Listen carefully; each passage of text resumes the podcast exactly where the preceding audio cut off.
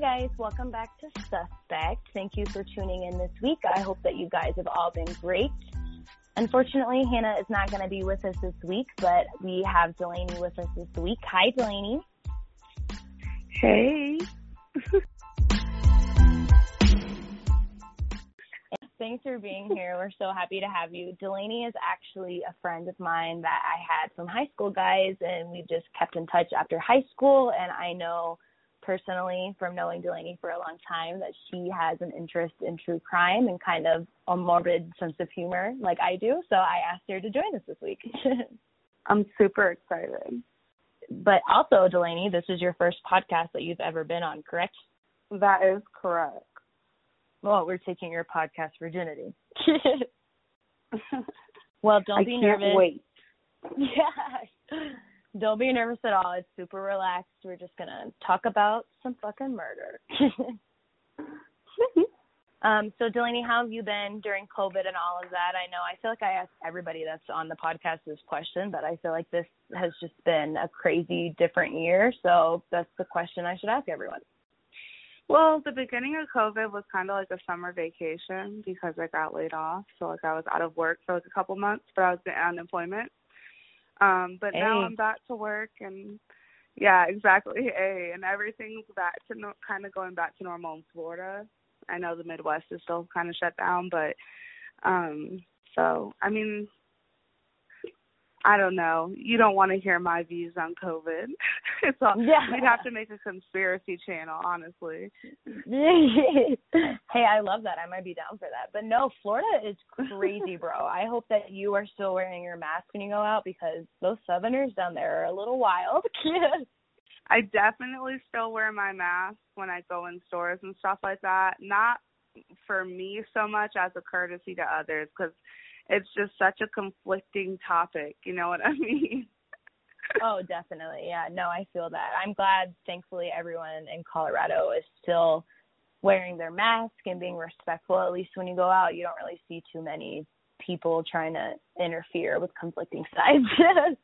Absolutely. Well, I'm actually going to be in Florida in a week. I don't think I've said that on the podcast. I actually think I announced um a couple months ago or a couple episodes ago that my job has surprised me with a plane ticket home for Christmas, but that's um that's actually in 6 days, guys. So I'm really excited for that. And I might see you, Delainey.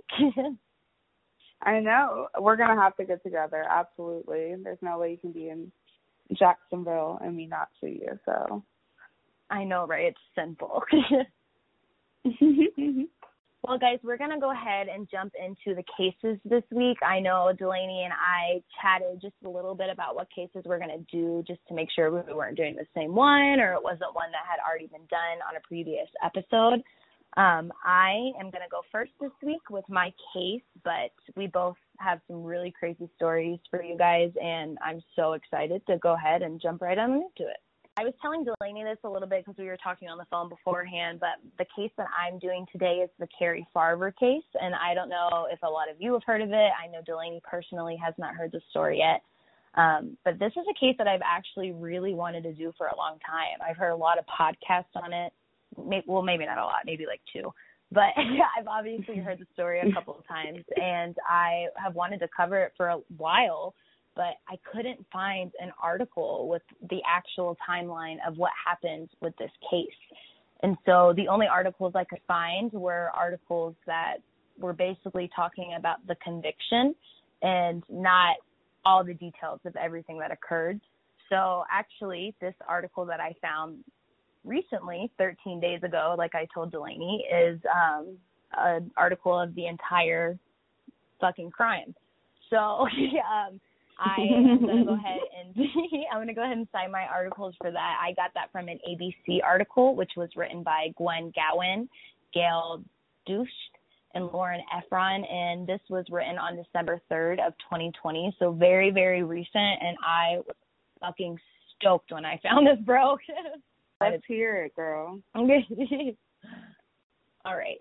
So also the way I tell this case is going to be a little bit different than how I normally tell them. Normally I tell you about um, you know, a little background on that person and kind of who they are and then I jumped into the crime case, but this week it's literally laid out in timeline format to the T. So I'm just gonna follow the fucking timeline and tell you the fucking story, Delainey. Are you ready?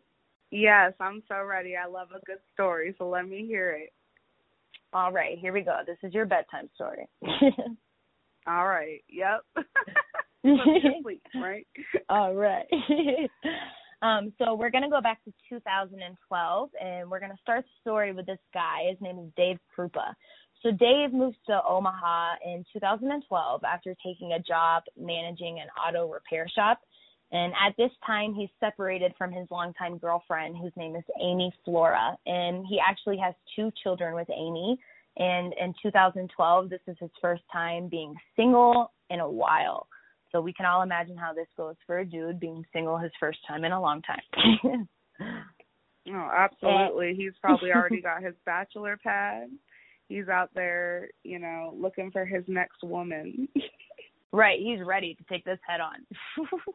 So Dave says himself, he says, I don't really I didn't really know how to venture back into the dating pool. I felt I felt pretty rusty. So internet dating was really the way to go for me. So Dave signs up for a couple of dating sites and the first person that he meets through one of them is a woman named Shanna Elizabeth Golyar and she goes by the name Liz. And Dave says, I thought Liz was very pretty. I was attracted to her right away, so we set up a date. So Liz tells Dave that she's a single mother and she has two kids that are around the same age as his. And by the fourth date, Dave says that their relationship escalates and they start having sex. But Dave also says that he tells Liz that he's pretty upfront at this point, telling her, you know, I still want to continue seeing other women. I like you, but I don't want to really get into anything too serious at this time. You sound like I was about to say I don't mean to cut you off, but uh, you.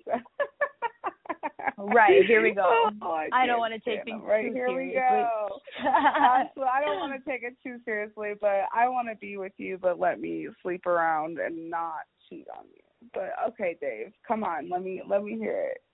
Yeah. Okay, Dave. Yeah. So about six months into meeting Liz, Dave says that and I quote, an extremely attractive woman walks into his auto shop. And this woman that walks in, her name is Cari Farver. And Cari is a 37 year old single mom, and she brings in her Ford Explorer that day for some maintenance. And Cari was known to be a very, very warm and lively woman.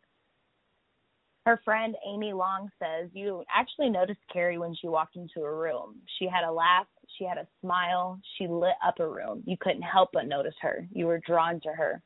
Dave says, when we looked at each other, there was a little spark. She's showing me something inside the vehicle, and then we're standing there and we're very close. And, you know, there's some tension, which I'm just like, yeah. there's some tension because they were standing close to a vehicle. All right, Dave. I already know yeah. Dave's gonna get on my nerves. Dave's getting on my nerves already. Dave's on my last fucking nerve right now. So Dave asked Cari out, and he says that he says that the two of them immediately hit it off on their first date. So he invites her back to his apartment after dinner, and as things were heating up, Dave said Cari told him that she didn't want anything serious. And so, of course, Dave's like, I hit the fucking jackpot with that. yeah, what's he do?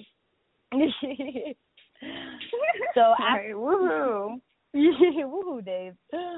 So after the date, just a little fun fact that I found, Cari leaves, and as she's leaving, she runs into Liz, the other woman that he met online, and she's coming by basically unannounced at this point to pick up some things that she said that she had left there. And I had a little note here that says, "I'm sure that was hell awkward." First of all, I bet what she left was like a hair tie and a fucking bobby pin she left in the shower yeah. when she was washing her hair the one time. I know that trick. Listen, it never works. You're not it fucking slick, Liz. you aren't slick, Liz. You aren't getting what you want. No bobby pin's gonna magically make him want you back, girl, just because yeah. he walk through the door.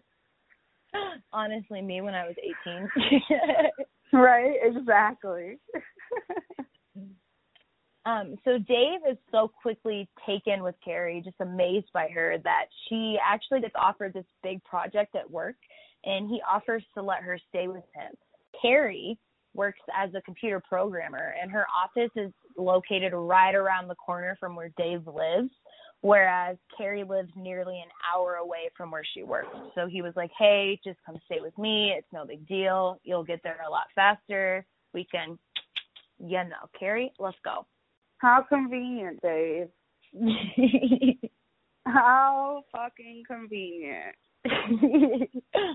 so on the morning of November 13th, 2012, Dave says he gets ready for work. He kisses Cari goodbye on the way out, and he tells her, "Hey, girl, I'm gonna see you later this evening." So around midday, around midday, Dave says that he gets a strange text message from Cari saying that she wants to move in together, and he says, which was very left field because we had already talked about that not happening. So Dave says he immediately texts her back and says he's not interested. And she responds almost immediately saying, Fine, I hate you. I'm dating someone else. I don't want to see you anymore. Go away. Dave said it was a lot of profanity and he didn't really know what to think. He was kind of blown away. So either Dave is a really bad liar because I really don't feel like that's what happened, or Cari just off her meds. Like I don't, I don't know. Because I mean, I feel that though. I mean, get a little, get a few drinks with me, and I'm texting people profanity and telling them that I hate them. But I mean, I don't. I just, I just don't think. I don't know. Keep keep going because I just have a feeling I don't like Dave. All right, like all right. Dave Dave's rubbing you the wrong way. Yes, already. So Dave says when he returns home that night, Cari is gone. He says nearly two days passes before he said his cell phone starts blowing up again with text messages from her, which say, I hate you. You've ruined my life. You're a terrible person. And Dave says at this moment he thinks to himself, I don't need this. I've dodged a bullet. Yeah, so, I don't know. See, I just don't. Because, I mean, why would she do that? If she was this attractive girl that you know, she walked into a, a body shop and everyone thought she was just so pretty. Why is why is she going crazy over this Dave who has divorced with two kids? Like no one wants that baggage unless there's something good that comes along with it. Maybe she's off her meds, Delainey. Girl. uh, probably. Oh. So, um, Cari's mother, Nancy Raney is her name, says her daughter was diagnosed with depression in her late 20s, a few years after having her son Max, and that she was eventually diagnosed with bipolar disorder. Ah, there it is yeah, yeah. there it is. Aren't you? But Aren't you bipolar? Were you diagnosed with that, or am I wrong? No, oh, no. Okay, sorry, I'm my bad. Not my bipolar. Don't do that. No, say no. But I definitely am. I have like super bad anxiety disorder. I take like Prozac on the daily. I take more Bro, Prozac I, than my dog does. I have like more anxiety than a, a chocolate lab. I am with you on that. Like like crippling anxiety, bro. It's not even funny. Like, but it's funny at the same time. Absolutely, you got to make a joke out of it. But honestly, it doesn't surprise me if she has bipolar disorder. That makes sense. How she's being like, oh well, fuck you one second, and then the next minute she's ghost, and then the next second she's probably like, I love you. I want to move in with you. It, it makes sense for the emotions being all over the place that she's a di, especially a diagnosed uh, bipolar because they they get put on some heavy medication. So if she's not on that, it can definitely definitely mess things up, especially for a relationship. Yeah, definitely, I agree. Nancy, her mom says she had been seeing therapists and she was on medication. There was a couple of times when she would stop taking the medication because she said she felt like a zombie, like she was numb. But by the time Cari starts dating Dave in 2012, Nancy says her daughter is in a good place, working her dream job in Omaha, and that her son Max was a thriving high school student. So I was about to say, I'm sorry, I don't mean to cut you off. I I know there's a little bit of a, a delay, but uh, she has a kid. She has she has a whole son, and where is he in this whole midst of her being at Dave's house and stuff? Is he like grown, or I just because I feel like I was under the impression Dave's kids were younger. Yeah, Dave's kids are younger, and she has a son that's in high school. And I'm assuming that at this point she lives with her mom still, so her son's probably, you know, just with her mom and her dad. Okay, that makes sense. Yes. Around the same time that Dave starts receiving these kind of crazy text messages, Nancy says that she too starts receiving some strange messages. One message said that Cari had taken a new job in Kansas, which Nancy said that totally threw her. She would never, come on, like never expect her daughter to do that. You have a whole son at home. Yeah, I mean, I don't, and but I mean, also at the same time, her being diagnosed bipolar, that can, you know, you get. A, she's probably known for going into these manic episodes if she's not taken her meds before. So that could have kind of been like a, something where her mom looked at it and was like, oh well, you know, maybe she'll be she'll be back in a few days. Like it's nothing serious, you know. Right, right. Like she just needs a moment to herself. Exactly. So Nancy says that she tries to get Cari on the phone, but her daughter wouldn't call her back, which is pretty unusual. And she says when Cari doesn't show up on her brother's wedding day, that's when Nancy reports her missing. When Nancy reports her missing, she tells the police up front that Cari was diagnosed with bipolar disorder and that she was on medication. And then I have a little note here that says, and sadly, we all know how this tends to go with authorities when you try to report any kind of mental illness. They're not equipped to handle that in the way that people think they are. So they immediately up front were like, you know, well, this kind of thing happens all the time. When somebody who's bipolar stops taking their medication, they can really start showing some erratic behavior, which is 100% true. But the problem is, is that they tend not to investigate as thoroughly because they think that this person is just off doing something. So they don't investigate it as a missing persons report or anything else rather than somebody just going off a fucking binge. You know what I mean? Yeah, absolutely. And I mean, and a lot of times it makes it even worse when it's an adult. A lot of times, um, adult missing persons, police just brush it off as, oh, well, you know, they're grown. They can go disappear if they want to disappear. And, you know, sadly, a lot of times that ends up in people finding missing persons too late because they're, the police didn't take it into account as much as they would have if it was like a missing infant or a missing child. Exactly right. Yep. That's exactly right. And it's sad. It's really sad. But it I do like I don't I'm not saying I understand the police's perspective at this point because I would still obviously want them to investigate 100% thoroughly, but I'm saying I understand in this time frame maybe what the police are thinking even though I don't agree with it if that makes sense. yeah, no, absolutely because obviously like I said, it's with people with, you know, mental illnesses such as bipolar depression or bipolar disorder, a lot of times they go into these manic states and it's a normal way of life for them. Their family's accustomed to it, you know, and everyone around them knows that that's just normal for them. So when you go to authorities, a lot of times, you know, if you've done this before, even if it was once before you call the authorities, they're like, oh, well, they're just doing it again. They just assume, they don't assume the worst, which you would think they would since that's their job. Right, exactly. So Nancy says at this point the police they don't really take her pleas seriously at all. Um, and at the time that this article was written, just a couple weeks ago, ABC News reaches out to this county's sheriff's office for comment on the initial stages of the investigation. And in a statement, they said the department takes all missing persons reports seriously, no matter the circumstances surrounding them. The available evidence during the initial investigation was inconclusive, but we did not give up. So, meanwhile, Dave says that he continues to receive hundreds of harassing text messages and emails from Cari. He says that the messages say, I will do what I can to make you suffer. We belong together, Dave. He says that most of the messages focus on Liz the woman that he had obviously previously dated and who had crossed paths with Cari that night that she was leaving his apartment.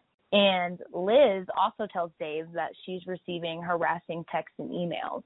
One day, Dave said Liz called him saying her garage had been vandalized. Upon pulling into the garage, she found that someone had written whore from Dave on the inside in spray paint. Liz reported the incident to the Omaha police in November of 2012. I mean, I'm just I'm wait, so I'm just so confused because like, what? Where the fuck is Cari? What is she doing? Is is she alive? Is she dead? Is someone framing her? Is someone? I just, I just want to know what. she's still missing? Bro. Like, is she yeah, still harassing Dave? Like, what is going on? So apparently, at this point, she's texting her mom, Liz, and Dave and sending them all fucking harassing text messages that nobody knows where she is and nobody can get her to call them. So, like, I just like, I'm so I. I really don't want to feel like she's dead, but I really feel like Dave is setting her up like maybe Dave's not. So go ahead, because I just really I just, don't know. Because I feel like I feel like it wouldn't have lasted as long as it is. Like, why is she going so crazy for so long? I I completely agree. I just think you have a problem with Dave. Ah, uh, yeah. I don't know. Maybe I just don't. Dave fuck Dave, I guess. I don't know. Sorry, Dave. If you, I hope you didn't do it. Because if, if you did, fuck you. As the weeks go by, Cari continues to miss more family events, including her her own birthday, her son's 15th birthday, Thanksgiving, and then her own father's funeral. Nancy, her mom, is obviously at this point convinced something is wrong. She said she's still getting texts from Cari and she begged her daughter to call her so she could hear her voice, but she never does. She also says that Max, her son, Cari's son, starts getting messages from Cari saying that she was going to Kansas and that she was going to come get him, but she never shows up. Nancy says the texts become mean and angry, saying that Cari tells Nancy that she's not a good mother and that she was controlling. She notices that oftentimes the text would be full of grammatical and punctuation errors, as well as spelling mistakes, which she said she was out of character for her daughter, who was a stickler for punctuation and spelling, which would make sense if you're a computer programmer, I feel like. Yeah, definitely. And I mean, even like with me and my mom, like, you just know how somebody texts. You know how somebody formats a sentence, how they speak you can, you know, typically when someone texts, they text like they talk. So it's like if someone else is trying to text on your phone, nine times out of ten, someone's gonna, the other person on the other end of the phone is gonna know it's not you. Right, a hundred percent. I agree. I can immediately tell if I'm texting one of my friends and like say they're driving and they have whoever's in the passenger seat reply for them, I can tell that they had somebody else reply for them for Dave, the harassment wasn't just over text and email, he's also being stalked. He says, on one specific occasion, I'm sitting in my La-Z-Boy with my feet up, watching TV, just trying to relax, and it's nighttime. And I get a text saying, I see you. You're sitting in your chair with your feet propped up wearing a blue shirt. And those things were true. See, yeah, I don't. So, okay, yeah. So Dave isn't the one who's doing it. So, like, why would she just a, why would she just leave her family like that? Like, I just don't. I feel like someone is framing her. Someone did something to her, and they're pretending to be her because they're crazy. Criminal mind stuff. Intuition, intuition, Delainey.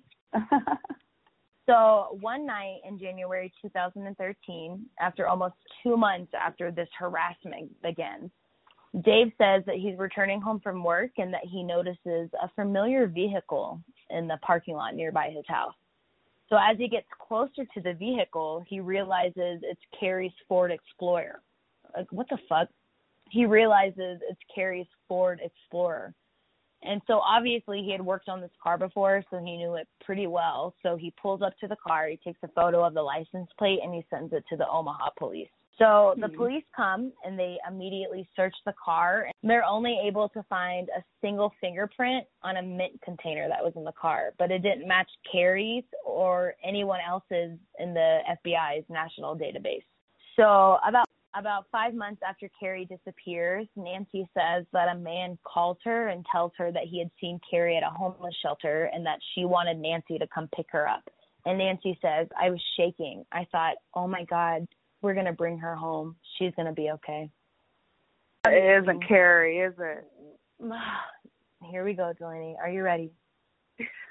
yes, I'm ready. So Nancy races over to the shelter, obviously, and the investigators meet her there. But when they arrived, they learned that Cari had never been there. Nancy says, It was such a letdown, and I was just devastated. I get this raising in my hopes, and then it's dashed again. I knew somebody was playing games here. She's got to be dead. She wouldn't have just left her son and her mom like that, even if she is crazy. Right. You would nobody would ever leave their son, I feel like. Or like your any No. kid, like not not just your son, but like if you had a fucking kid, like it doesn't matter, you wouldn't do that. I feel like. Yeah, crazy or not, you would not. You just wouldn't up and disappear like that. Something bad had to have happened.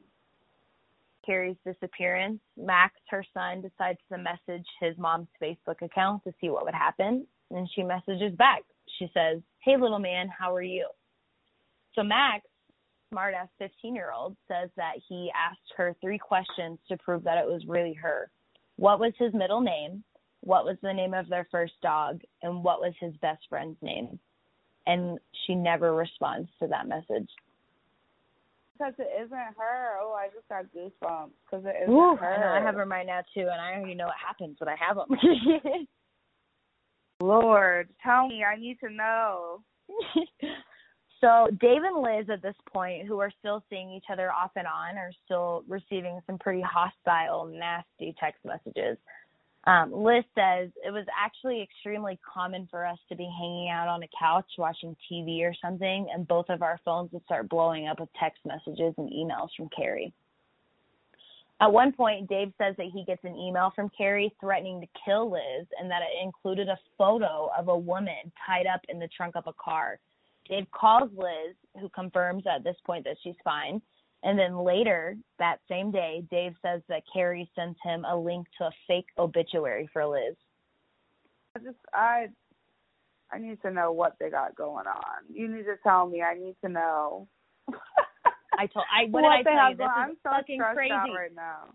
This is fucking I don't crazy, get it. bro. Where's Cari?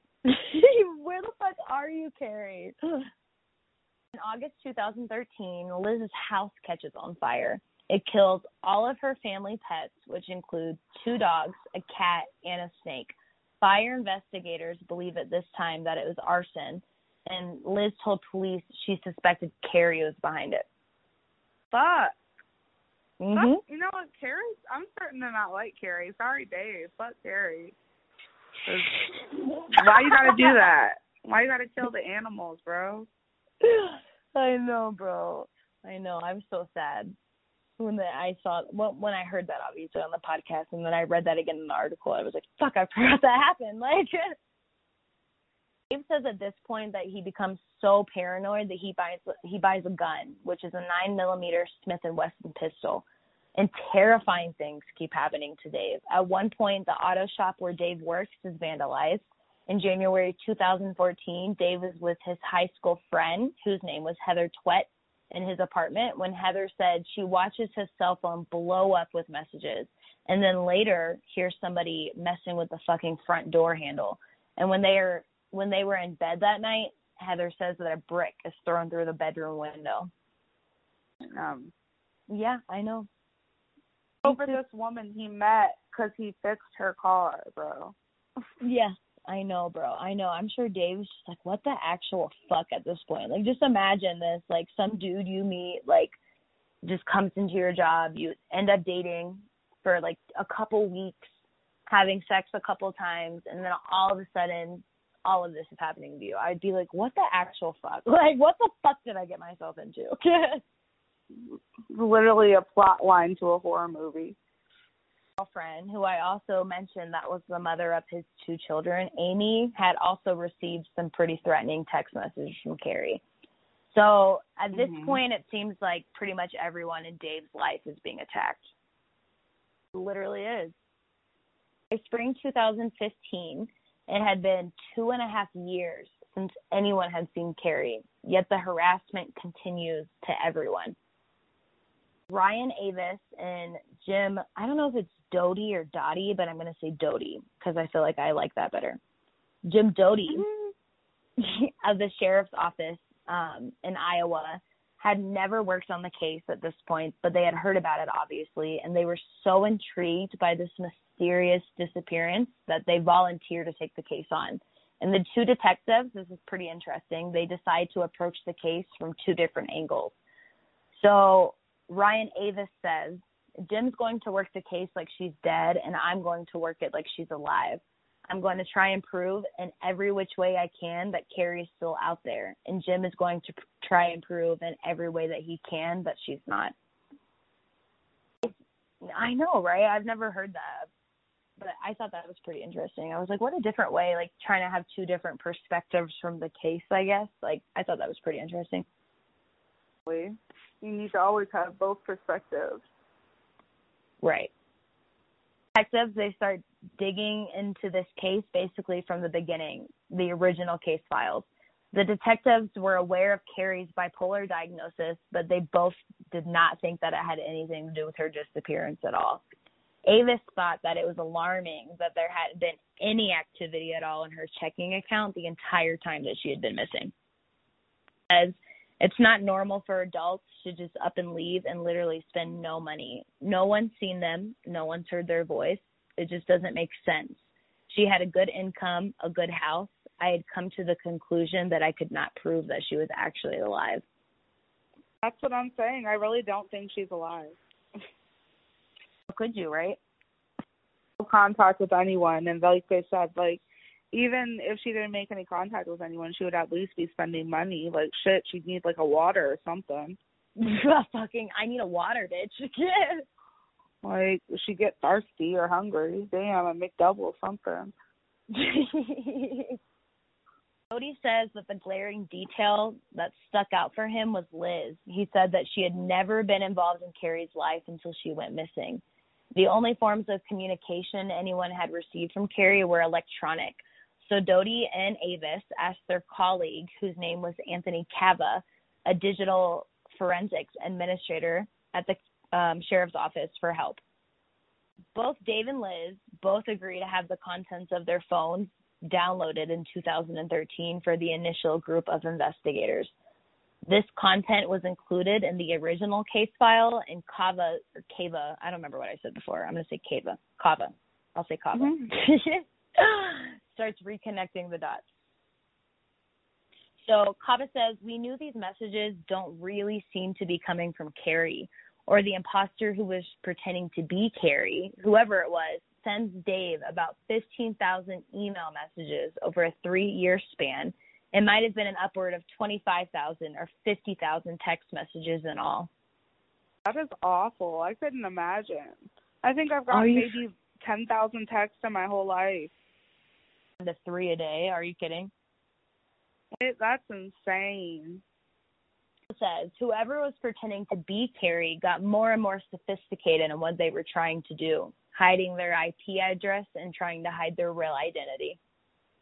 Done. The investigators find a, fo- a photo of Cari's car on Liz's phone, which included the metadata that showed the photo had been taken about a month before the police recovered the whole vehicle.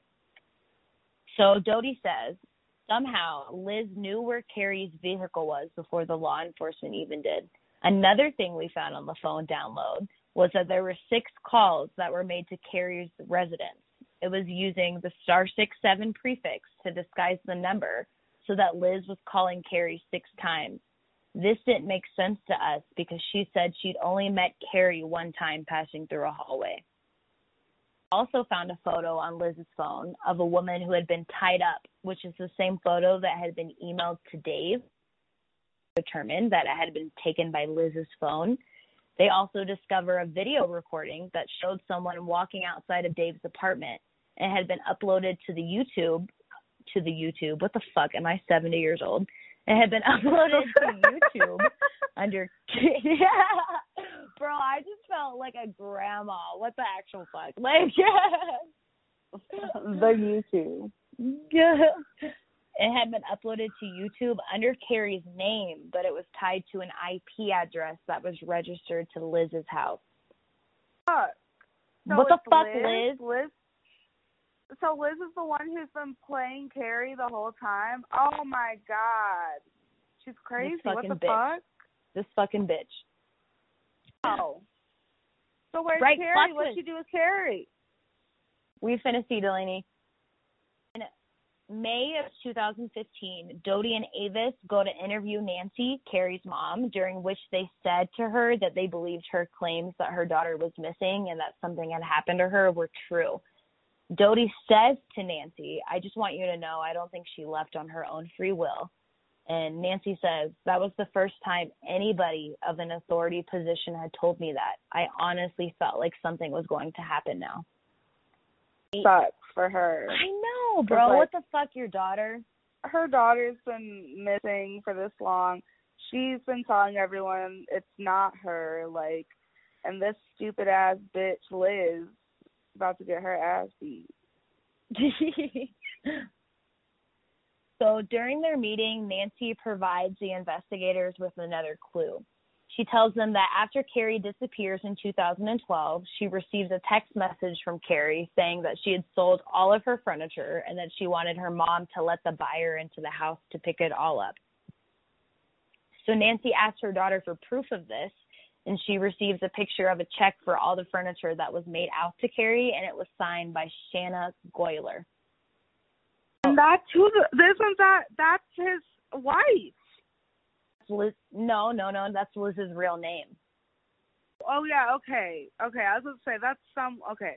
That's that makes sense now. I was gonna say I knew it was someone important. I was like, what the fuck? So Yeah. that's her real name. So she bought all the furniture. So bitch, how are you gonna keep co- trying to cover it up? Fuck, right? Sloppy as fuck. But Dave has so many ex girlfriends. I don't blame you for getting them confused. This motherfucking dude. fuck Dave. yeah. so Doty says we knew that Liz's real name was Shanna. It was yet another connection between the two women who were supposedly strangers. Granted, that didn't give us any answers on what actually happened to Cari, but we knew that Liz knew more than she was telling us. Investigators also matched the mysterious fingerprint found in Cari's car to Liz. And as their investigation was underway, Dave realizes that his pistol that he had purchased for protection was missing and he reports it stolen to the police.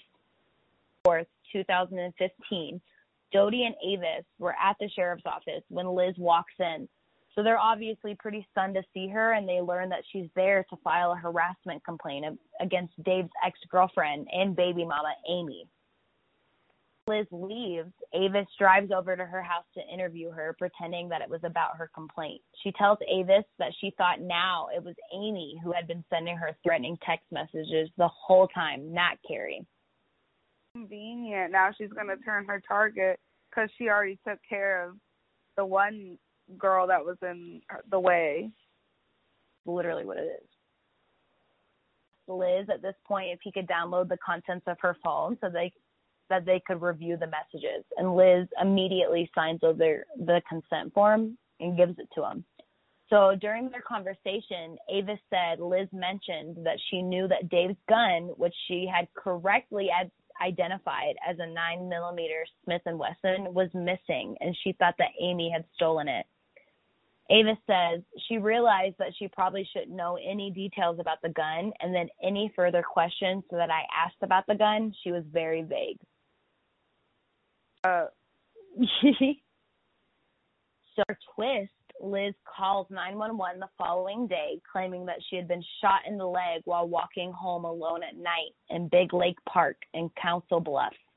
Investigators said that Liz at first claimed that she didn't know who the culprit was, and then she later says that she thinks it's Amy. she was shot by a nine millimeter Smith and Wesson. Let me guess. Cause she's sloppy. She's dumb. Come on, Liz. She's- Be, she's do better. Make it make sense. Yeah, make it make sense, Liz. It's highly suspicious that the day before she felt the need to tell me that Dave's gun had been stolen, and less than 24 hours later, she's shot. It's pretty quickly determined that at this point, Liz most likely had shot herself. That same evening, police clear Amy Flora. At this point, Cava gets to work sifting through the contents of Liz's phone um, for the second download. He discovers that Liz had registered in upwards of 20 to 30 fake email addresses, all of which had some variation of Cari's name. My God, how can we? Mm. So it turns out the whole time Liz was the crazy one, but she tried to make Cari seem like she was the crazy one. Yep, she's a nut. She's a fucking nut. Yeah. Also discovers that Liz was using an app which allows her to schedule future messages. So this explains how she could be with Dave and that both of their phones would just fucking blow up. Psychopath.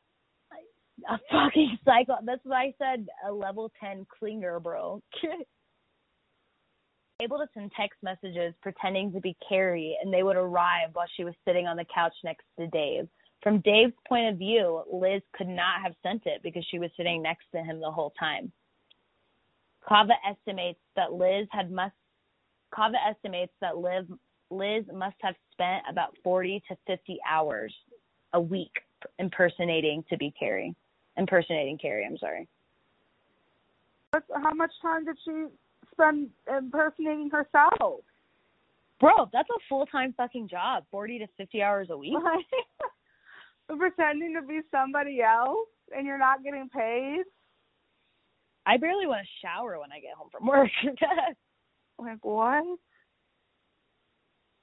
So Doty and Avis bring Liz in for an interview about two weeks after she was shot, and at the time they said Liz kept pushing them to investigate Amy, and she had no idea she herself was a main suspect in Cari's disappearance. So Adovis and Amy come up with this plan. They were going to tell Liz that they were belie- that they believed her story and that Amy had shot her, and that they wanted Liz's help to get Amy to basically incriminate herself. They asked Liz to reach out to Amy and see if she would tell her anything about what happened to Cari. Of course, obviously, though, the detectives know that Amy had nothing to do with Cari's disappearance or the messages that had been sent for years. Dun dun dun dun. Their plan works. They said that Liz was almost immediately interested in these emails that she says are from Amy. Doty says we start receiving messages that they were from that said that she said that they were from Amy, where Amy confesses to shooting Liz. He uh, to press Liz to ask Amy, who they knew to be Liz, for details about Cari's death. A few days later, Liz did exactly that. They said she forwarded an email to them that she had said supposedly came from Amy, saying that she had stabbed Cari three to four times and then stuffed her body into a garbage bag. Mhm. I know, bro. This bitch is just playing into the plan like she's not smart.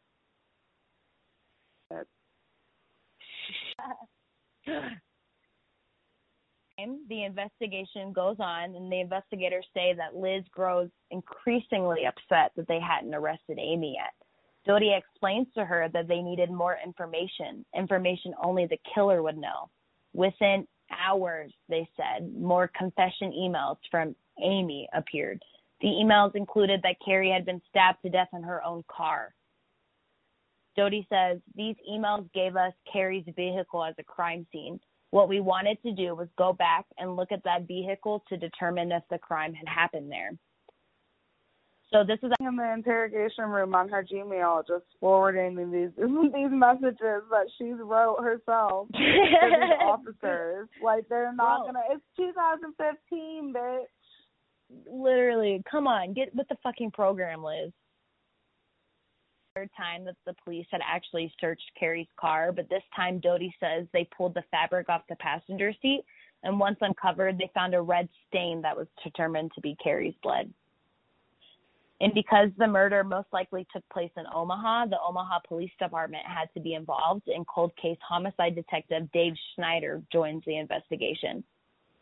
So Detective Schneider brings in Liz for questioning, and he confronts her with all the evidence that the other detectives that the other detectives had gathered so far: the photos on her cell phone, the IP addresses being traced back to her house, and the confession emails from Amy. Liz denies knowing anything and claims she didn't have internet service. But while she was being interrogated, Doty and Avis had gotten a search warrant for her apartment. Inside her apartment, they find some of Cari's possessions, including a digital camera and a camcorder, which they believed that Liz had stolen from Cari's house. And on the camcorder, they find a video of Cari actually talking about how somebody had vandalized her car. And it was time stamped around two days before she disappeared. December 20th. have been planning it the whole time, premeditated. Bro, Liz is a fucking nut. She needs help. Second, 2016, Liz is arrested and charged charged with first degree murder. Douglas County Attorney Brenda Beadle, who prosecuted the case, said this was by far the most difficult case I've ever tried. Most homicides, this one was bizarre to the point where it would take some convincing to make somebody believe that it actually happened. There's no way that somebody would let their dog die in a fire that they started. There's no way that somebody would shoot themselves in the femur. To think, yeah, like she literally burned down her whole house. Yes, psycho, bro. Killed, psycho killed bitch. all of her animals. Yes. Oh my god, she's crazy. She I hope she got locked up forever. Defense attorney James Martin Davis requests to waive a jury trial in favor of a bench trial, which means that the judge would decide the case and there would be no jury. And Martin says, not only was there no body, there was no crime scene, there was no murder weapon, there was no proof that she even died. We waived the jury trial to move it up so I could try this case hopefully before they find a body. Right, you fucking idiot. Like, I, I mean, I know this is your job, but at the same time, it's like you are even saying in that sentence, like, yeah, I don't really know. I just hope they don't find the body Like, before we go to trial.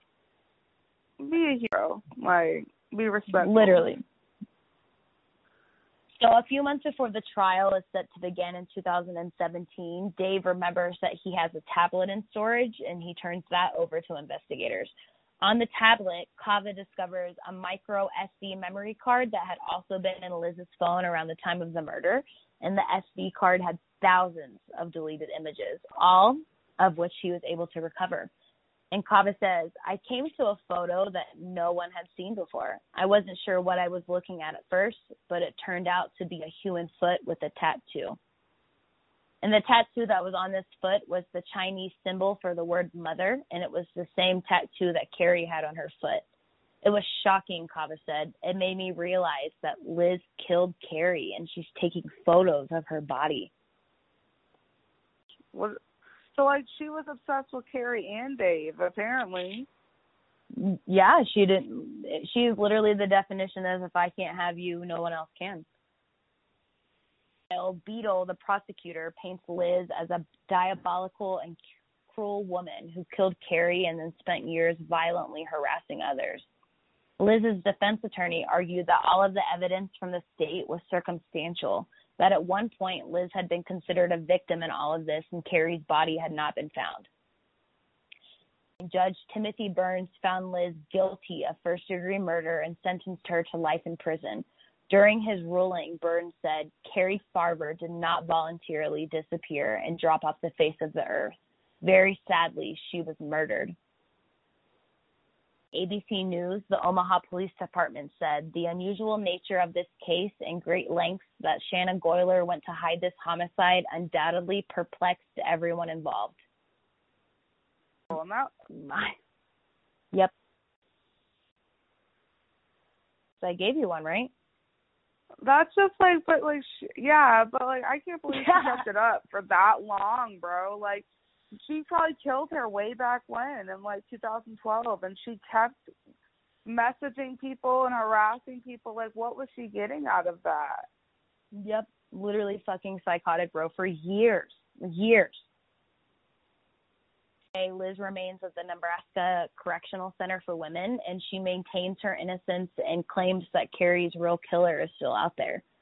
And author Leslie Rule, I don't know if you know this, Delainey, who Ann Rule is, um, who's a very, very successful, who was a very, very successful crime author. She's written many books. She wrote um I can't remember the name of it because I've been drinking now, but a book regarding Ted Bundy. She was very involved in that investigation. So she's really big into the true crime world, author wise. Leslie Rule, who is actually her daughter, says that she receives letters from Liz while she's in prison, one of which said, I will not stop fighting until I am set free and they find the right person. And Leslie says she obviously does not take responsibility for what happened. Yeah, bro, she's just fucking completely gone. I feel like, like, so like convinced that that was the right thing for her to do that she won't take responsibility for it. You know. Mm-hmm. Gators on the case, um, Doty, Avis, and Cava established a scholarship fund in Cari's name at the local community college that she had attended, um, in hopes of associated something associating something positive with her memory. When asked how she wanted her daughter to be remembered, Nancy said, as the fun, loving, talented, smart woman that she was, Cari was only 37 when she died. If I could talk to her right now, I'd say, I love you. I'm so glad that you're in my life. You have a beautiful son who has a wonderful life coming, and I miss you terribly. So bad for her mom. So sad, bro. Um, that is the case of Cari Farver. Um, you asked me for a twist, that so was I gave a, you one. Yeah, that was a lot to unpack. I'm honestly, I'm trying to take that in right now because like there were so many moving pieces, but once it came all together, because I really thought it was Dave in the beginning, and then I thought Cari was still alive, and then I was like, well, she's dead, and it ended up literally being Liz Fucking Liz, bro, this psychopath. for her. And her mom and like her whole family, like what the fuck? She just started dating some guy and then got kicked out for her. Like they took her, she took her the fuck out. Even No, literally. I said level ten clinger, but this might be like what a level one hundred clinger. yeah, that's a level thousand clinger. That's intense. That was definitely intense. That was a good one. I really liked that one. I have never heard that one, and I'm very surprised. I've never heard anyone do that one before. Yeah, it's so fucking crazy. But I think the main reason, like I said, that people have not done it is because there's been no articles. Like, I literally just found that article like a couple of days ago when we were texting, and I was like, holy fucking shit, yes, I can finally do it. But I've been waiting since like fucking August to do that case, and I have not been able to find shit on it except for the conviction on fucking Liz. Like, that was it. There was no timeline. A long, dragged out one. Like mine, like the one that I'm about to tell you, like it's a very like it's it was it was open and closed very quick, but like not in the way you think it would be. But like that one was just like she played it out for like six years, seven years. Yeah, bro, a long ass time, like a full time job for her, basically. Well, I'm excited to hear your case. I love cases like I like the long cases that have the detail like mine, but I love the open and shut cases too because it means investigators did their fucking job. Right, exactly. So my case is basically like it's known as the quote unquote the Lululemon murder, um, which like obviously I got a lot of like my information from one of my favorite podcasts. It's it's called Morbid. But um I got a lot of it from online, Wikipedia, Murderpedia, all that stuff. So um so I'm just gonna start from the top. I'm gonna tell it like a story, kinda like you told yours. Um and all right, you ready? I'm so fucking ready. Let's hear it. I'm not super familiar with this case. I told you that already, but I'll tell our listeners. Mhm. I think I might have heard maybe a podcast on it like years ago, but I know no details. I don't know any names. So let's fucking hear it. All right. So it's the morning of March twelfth, 2011, and the manager at the Lululemon store in Bethesda, Maryland, which this is like a suburb of Washington, D.C., um, she arrived at the store to open around 8, 8 a.m. Um, so she was the opening manager that day. So immediately she notices that the doors are unlocked, and obviously that's a red flag for anyone who ever has worked in retail before. Um, Mhm. You know, if you have any experience working in retail, you know that locking up during closing is extremely important and could cost you your job if not done properly. So Rachel was the manager's name. She remembers Jayna Murray, which is the name of the manager who was closing the night before, was on the schedule. And it's not like Jayna to forget something so important such as locking after closing up. So when Rachel walks in, immediately she sees the store as a wreck. and clothes are on the floor. A television was literally shattered on the floor, and it looked like someone had like ransacked the place, like they've been robbed. Mm. So, back, and so she walks around to the back, like around the counter, and that's where she sees blood on the floor and bloody footprints beneath her. So she's standing like on top of bloody footprints, and she sees blood on the floor. And then she heard something like a small groan, like an animal Mm. or something coming from the back, and so she instantly ran out. So it's important to know, like, mind you, that like Lululemon was a, on a very high traffic shopping block. Like where me and Katie are from, there's a place called um St. John's Town Center. So it's like that's basically where they were. Like in St. John's Town Center, right next to an Apple store, but like their own version of it up in Maryland. Gotcha. I'm envisioning it right now. I'm in Jacksonville at the fucking Right. town center. Gotcha. Exactly. So, know that this Lululemon was on a very high traffic shopping block and was located right next to an Apple store. They shared a wall. And apparently, this was the day the new iPad 2 was being released. So it was extremely busy and people were lined out the store. mm. The store manager frantically ran out of the store into the crowd of people, looking like she saw a ghost. And you know, all these people are just chilling, waiting for their iPad, and they're like, "What the fuck is this bitch doing?" Like she's running out the store, looking like she's just seen a dead body. And of course, you know, the bystanders were lined up, and they were like, "What the fuck?" so a Yeah. nearby man asked, literally, they were like, "What the fuck is going on? Like it's too early for this. I've been waiting since four o'clock in the morning for my iPad 2. Like, what does this bitch got going on?"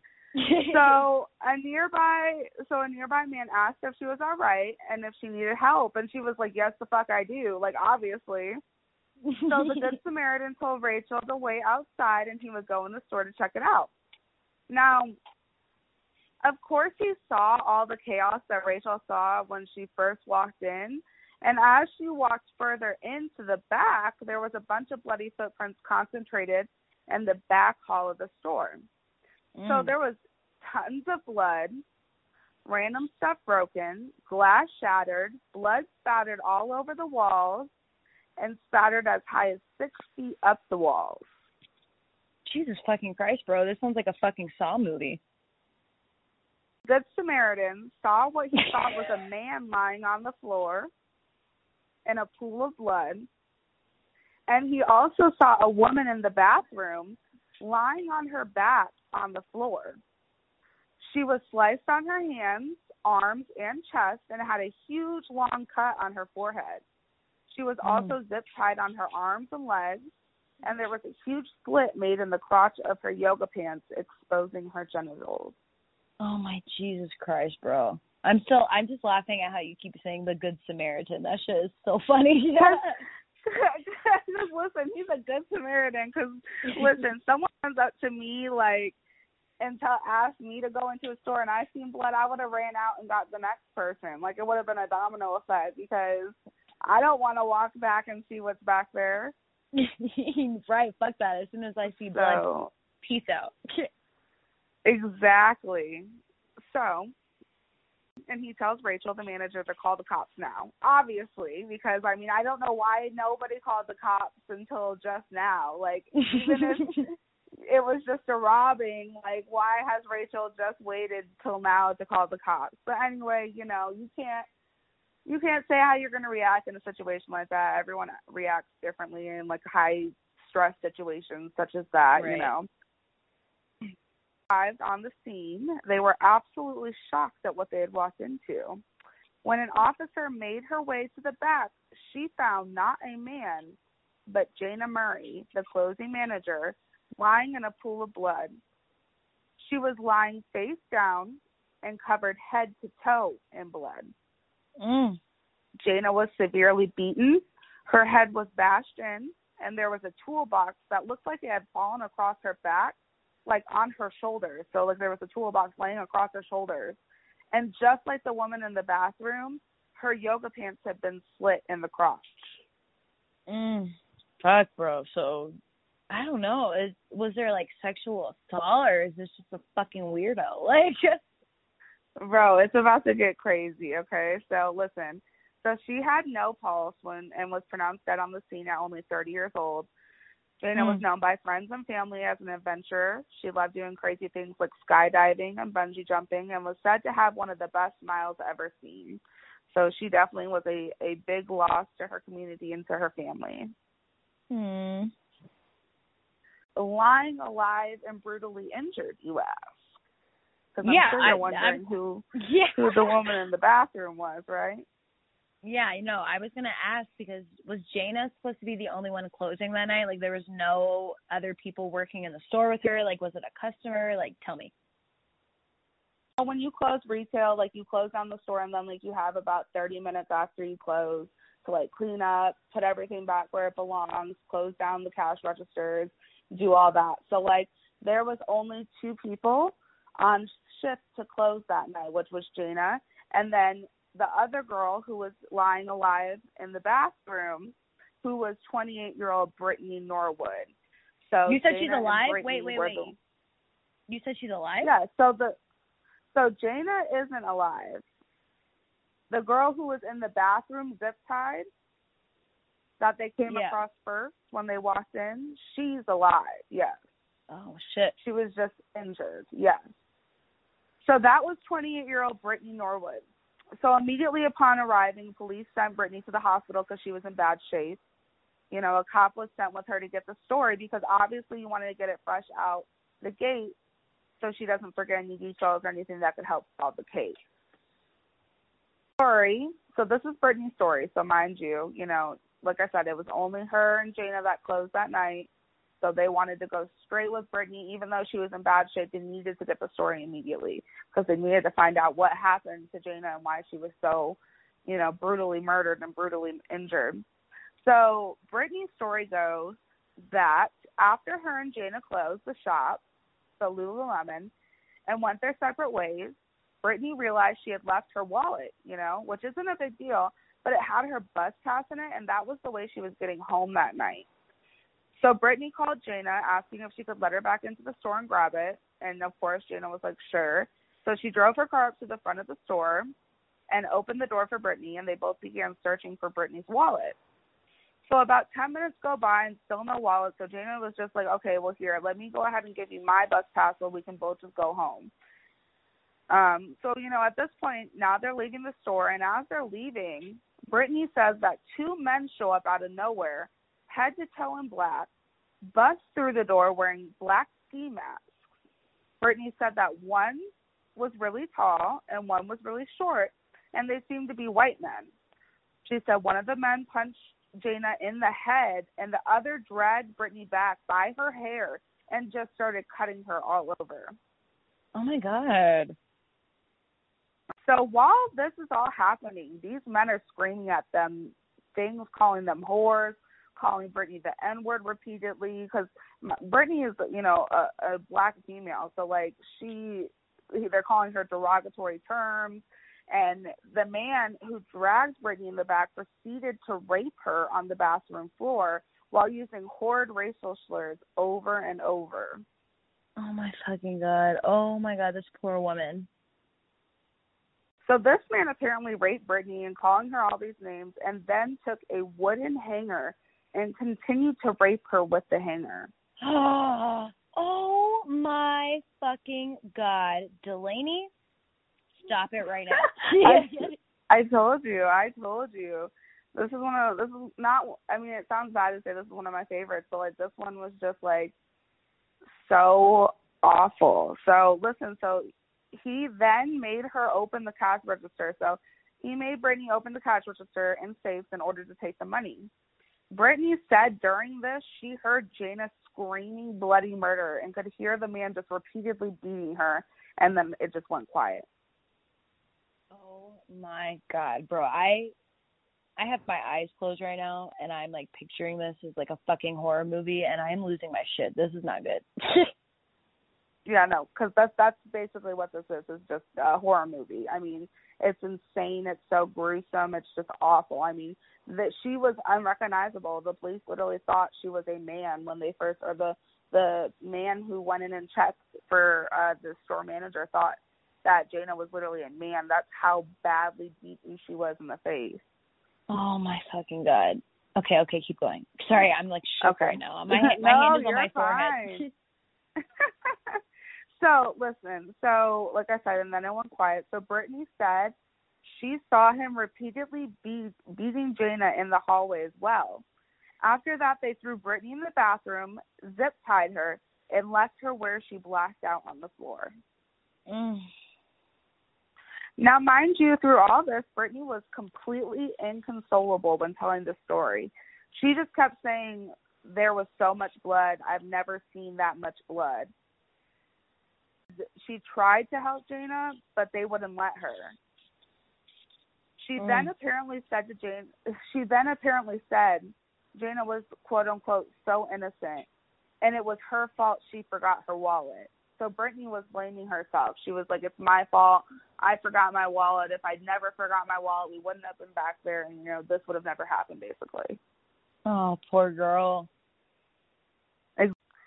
She also had no idea that Jayna was dead, and kept asking the police if her friend was okay. Mm. Jayna's body was being autopsied at the local coroner's office. The medical examiner reported that Jayna was assaulted with more than a hundred different wounds inflicted by several different weapons. Different rooms inflicted by several different weapons, right? What the fuck? Wait, stop really quick. Was Jayna? Do you know if she was a white woman or a black woman? She was a white woman. I'm actually while I'm having you on the phone, or I have you, I'm gonna send you a picture because I saved photos of them so you can kind of give yourself. But I I want to wait. I'm gonna wait to send you the picture. But yes, Jayna is a white woman. Yeah, cool. Just send him to So me Brittany's. Brittany's yeah. Brittany's like a small, like petite five three black woman and Jayna was like a nice average size, like five six, five seven, uh Caucasian white woman. Um so I mean, yeah. Fuck out of this woman. What the actual fuck? Right? So listen, so mind you, not only did she have the hundred different wounds inflicted by several different weapons, she had 232 blunt force injuries to her body. Her head alone, which was cracked in eight places, and they said her face was just unrecognizable. They also said that there was 37 injuries to the back of her head and one three and a half inch deep knife wound in the back of her neck that had penetrated directly into the cerebellum of her brain, which was labeled as the fatal blow. Okay. 331 injuries altogether, and she felt 330 of them. I'm just so was this just like a robbery and like you just got like a little power high while you were robbing the store and beat the fuck out of this woman or like was it like personal like i don't i don't really know because it doesn't make sense in my mind to beat the fuck out of somebody like that just to fucking rob a store you know what i'm saying it doesn't take all that Exactly, and 931 wounds. And mind you, I mean, there there's these two men dressed in black, and you're coming into a Lululemon store where there's only two women in here. One's a small petite woman, you know, one's an average sized woman. If they wanted to overpower them and rob them, they could. So you know, at this point in time, it's it's looking really personal because like I said, 330 of those wounds she felt. It wasn't until the final blow of the stabbing into her brain that killed her. yes bro and i'm sorry but like personally as a woman I only know what Lululemon is because I have friends that like that shit. You know what I'm saying? So like as a man, Mhm. I would have no idea what the fuck that is. That'd be like somebody trying to talk to me about like fucking Ulta, you know? Exactly. No, men men don't really know about that kind of stuff. But so now keep in mind, like I said, 331 injuries altogether. 105 of those were defensive wounds on the hands, which the Mm. medical she had never seen so many defensive wounds on a victim and all her years of work. Being back heavy. Yeah, she was alive almost all of the struggle, and she fought hard. Oh my god, I wish you could to my arm right now. So keep in mind, like I said, 331 injuries. So the weapons that they found that they, or excuse me, the weapons they found that they found to have been used on Jayna included a hammer, two different kinds of box cutters, a wrench, a metal pole used to hold up mannequins, a butt or knife, a metal clothing off high shelf, a razor, and a rope was found around her neck. Jesus, oh, this is this is too much for a robbery. I'm sorry, keep going. No, you're right next door. They pulled the the cops pulled the surveillance from there to see two men walking quickly away from the store around the time of the crime. So obviously the cops were like, "Oh, well, they're like, this is it. These are our guys." So they were unable to confirm whether they were coming from the Lululemon store, but based on Brittany's story, they became the prime suspects. So a detective stakes out the store to see if these dudes are dumb enough to come back to the store, and they do. So he oh approaches oh the men with exactly, yeah, exactly. So he approaches the men with the stills of the surveillance footage, and they say, "Yeah, that's us, but we're busboys at a nearby restaurant, and we were just walking home." And their alibis check out. So now they're back to square one. Started looking into the Apple Store employees to see what they know, because they were definitely still closing during the time of the murder. So obviously they're like they're not looking at them as suspects, but they're like, okay, well, what the fuck? How did you guys not hear this gruesome murder that's going on next door? Right. So because you know because like I said, the Apple iPad 2 had just came out, so they were there past closing, counting up sales and all that stuff. Heard the whole struggle. They something going on next door, and video surveillance actually shows these people listening up against the joining wall of the stores and then they just ignored it and started going back about their business and about work. Bro, what the actual fuck? They didn't think to like call the police or go over there or like I don't fucking know, do something, like at least walk outside and see what the fuck is going on. Like you you fucking ignorant assholes.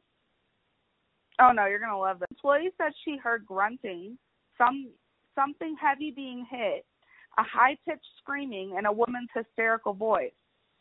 So she got the manager, and he said he heard an agonized breathing and one forced exhale.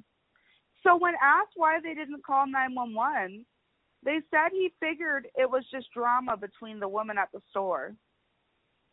Oh my god, what the actual fuck? I'm pissed off. you know, they so they went to go talk to Brittany again. And this is when she had gone home, only one day after the attack, because all her wounds were very superficial, apparently. Mm. And forensics found something new. All right, so they found a pair of size 14 men's sneakers hidden on a shelf in the store that matched the blood footprints exactly. So police are stumped at this. She only had gash on her head and between her thumb and pointer finger. So now Brittany details that she hadn't mentioned before, like the men pushed her on top of Jayna's body and told her that the only reason she wasn't dead was because she was more fun to fuck. Bro, this I don't trust it. Let's hear it. She was inconsolable telling the story and was consistent with the story told before. When they when they brought up, he said that those were store the store shoes and that they had a few men's items for alterations. But immediately the police were like, wait a second. So here are the things that started to bother the detective at this point. The criminals didn't bring weapons with them to the store. Everything, including the zip ties, were located in the store. Mm. Then the in- Jayna's were overkill and Brittany's were extremely superficial. The footprints never went outside the store. And what were the criminals wearing if they placed the shoes back on the shelf? start to be poked in the story. And this is Deborah the uh, that Brittany is lying, so he starts thinking she might even be the killer. That's why I asked you um Jayna was white or black because you said that these two men were supposed to be white men. So I was thinking at the beginning of the story that possibly it was like a race thing and Jayna was possibly mm-hmm. black. You know what I'm saying? But that's why I asked mm-hmm. you that because that's important to keep in mind. So when Jayna let Brittany back in the store, like I said, she drove her car up to the front. But when police arrived that morning, her car was not there. Mm. At this point, the detectives are like, "What the fuck, Brittany? Like, you're not like she's sus as fuck." They're like, they do they do not trust Brittany. They do not like what she the vibe she's giving off. So later in off are three blocks away in a lot, and inside the car was covered in blood smears, and all of them mm. tested as Brittany and Jayna's blood. Hat in the back seat of the car and tested the sweat on the part that touches the forehead, and it turned out to be Brittany's hat. Mm. So they end to talk, obviously, because they're like, bitch, what the fuck? They try to start catching her in small lies. So they ask Brittany if she's ever seen Jayna's car, and she says, yeah, like maybe once or whatever, you know, in passing. And then they ask if she's ever been in Jayna's car, like given a ride or anything. And she immediately says no.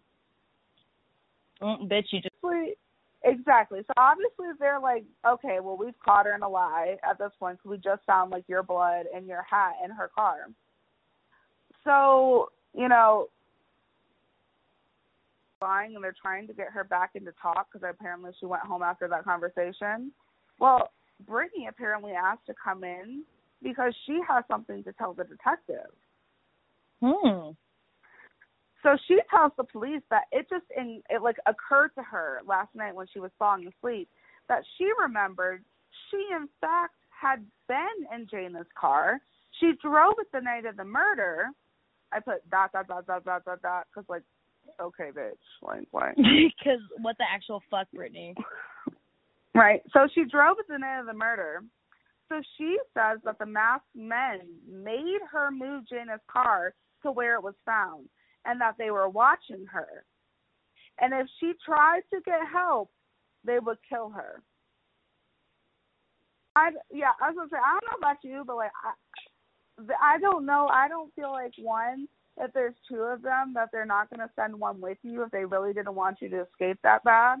And two, if I'm in a car and I just like have been attacked the way you're saying I've been attacked, I'm gonna take off in the car and drive straight to the police station. A hundred percent, because so at this point, you said that all of the weapons were from the store, so it's very plain, plainly, clearly obvious to me that they don't have a gun. So if I'm in the car with nobody with me and I know they don't have a gun, fuck no. Like, I mean, at this point, the detective's like, so okay, well, why didn't you just drive straight to the police station? And she's scared it, exactly. So adding up, and she claims that she walked from where she parked Jayna's car back to the store, and it claims that nobody stopped her, nobody asked her about the huge cut on her forehead, like nothing. Dude, you're a fucking liar. Whole story again. It started to make sense that this was a scripted story they started asking if she wanted to get it, you know, if there's anything she wanted to get off her chest, but Brittany just was not budging. So they brought oh. Brittany, oh. her brother, to try to get the story from her. All right.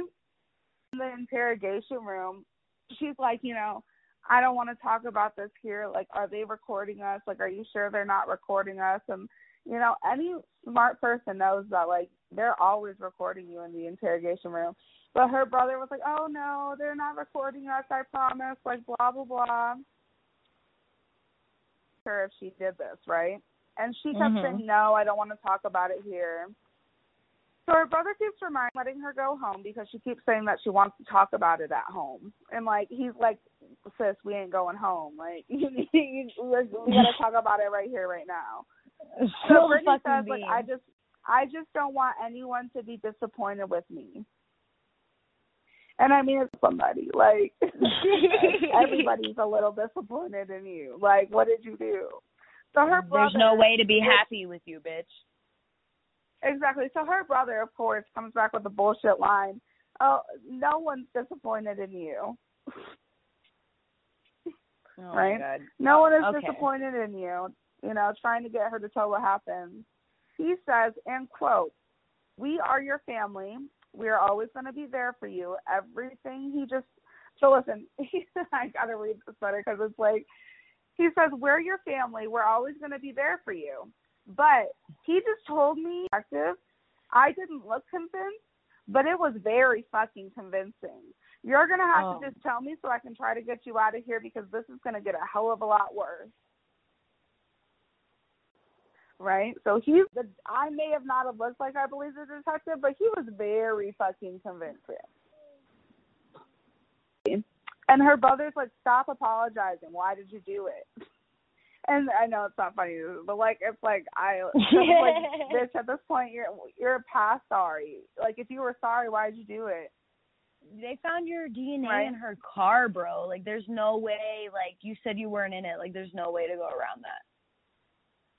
Literally. So, like I said, she keeps saying I'm sorry. She's sorry, and you know, and he's like, "Well, why did you do it?" And she says she doesn't know what happened. So he asked, "Was it shoplifting? Were you trying to steal?" So obviously, this bitch is a known thief. Everyone knows that Brittany stealing. Her whole family, you know, because he's like, "Was were you shoplifting? Were you trying to steal?"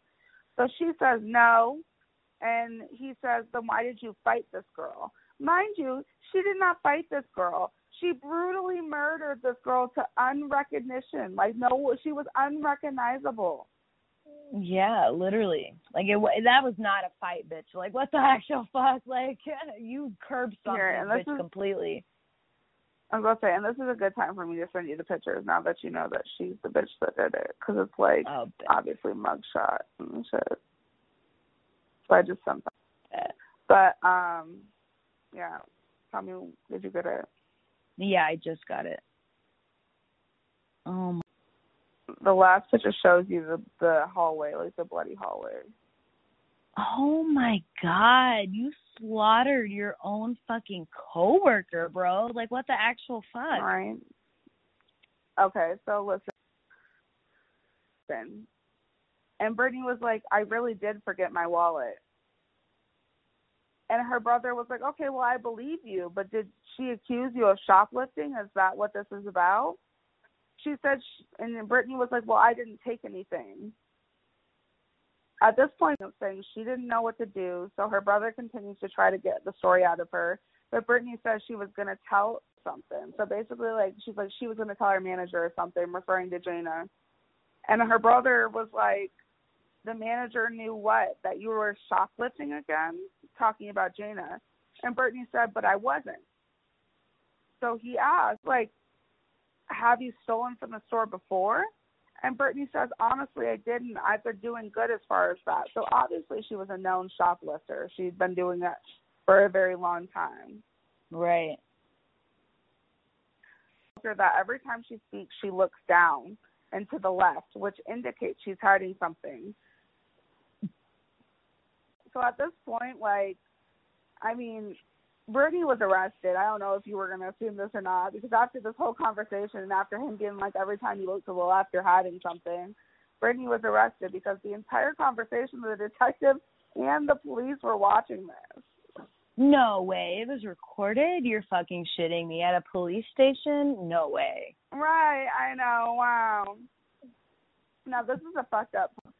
Jayna's family found out about the confession and arrest on their way to her funeral.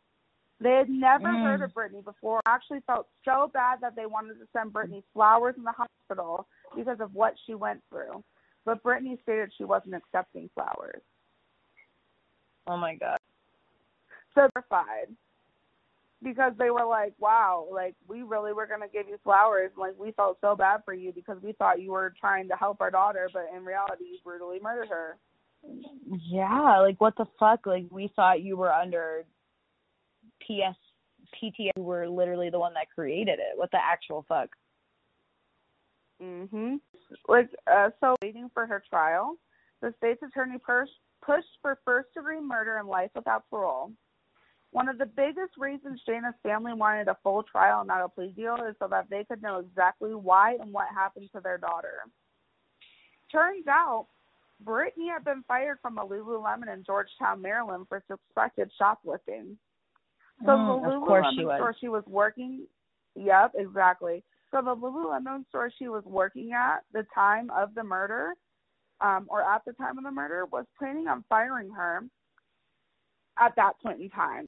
So, and only when she was working, right? So money, things out of their purses, and some even literally caught her going through their purses. Hey, bro, what the fuck are you doing, bro? You're acting like you're 16. So here we go, building like a whole case against her, just waiting for her to get caught in, caught in the act of shoplifting. Apparently, managers had went to upper management to report that all the, you know, that all of Brittany's coworkers, um, things were going missing, and only when she was working. So she wasn't just stealing store merchandise; she was also stealing shit out of her coworkers' purses and lockers. Oh my fucking god, a whole ass sweep.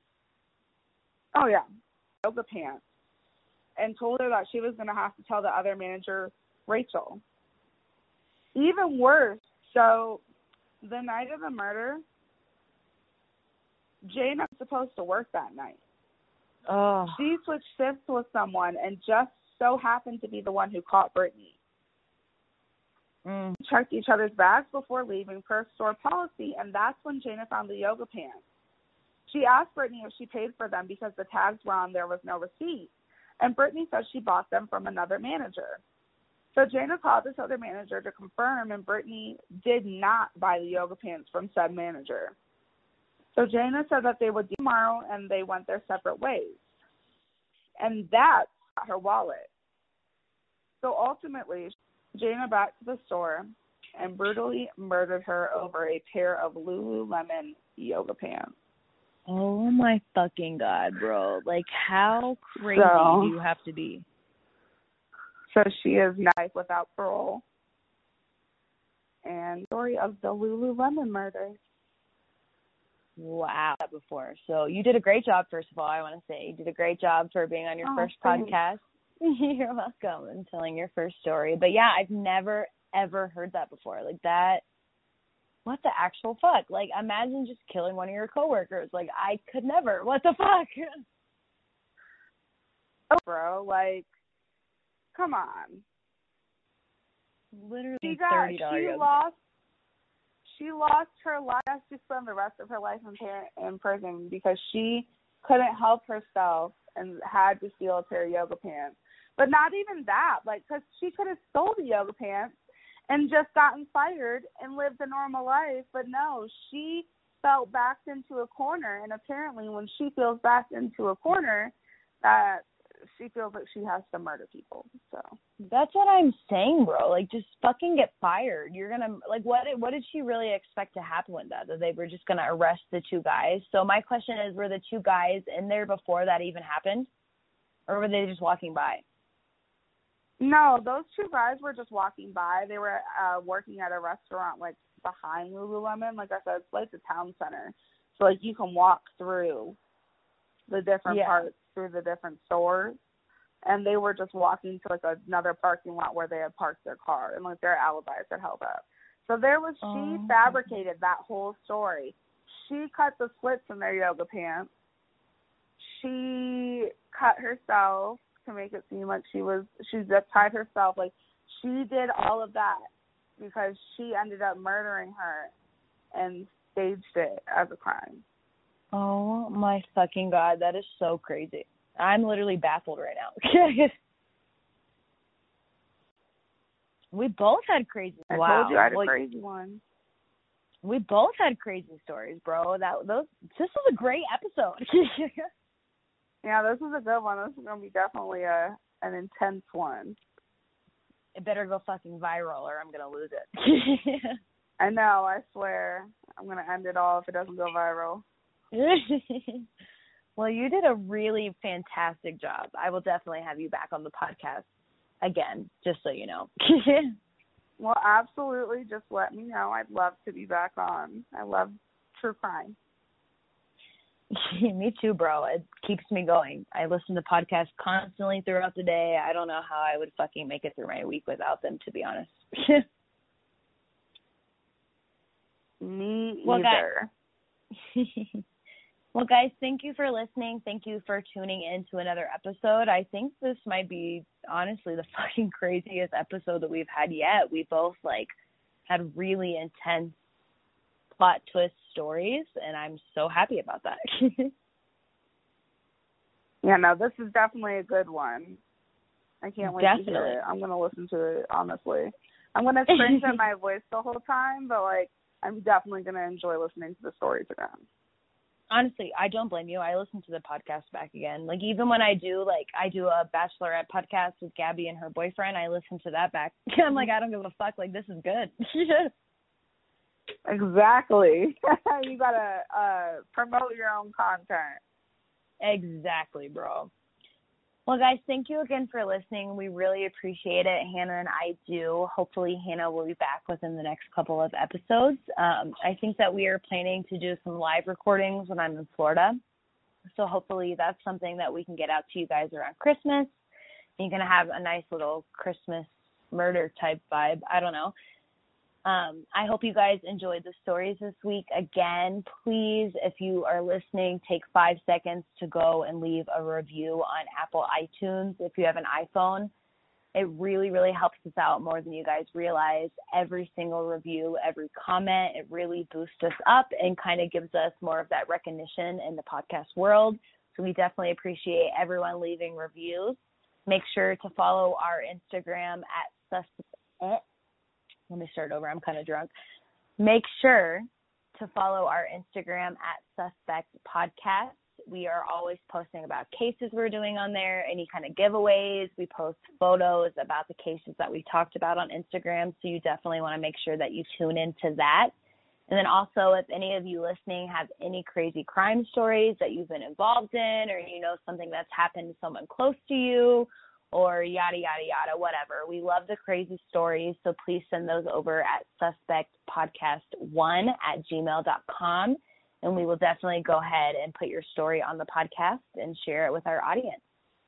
Until next time Delainey we really appreciate you being here. Thank you so much again. If you have anything that you want to plug in go ahead and end that podcast today guys. We really appreciate you for listening. We love you. We hope everybody has a merry christmas. We're going to end 2020 on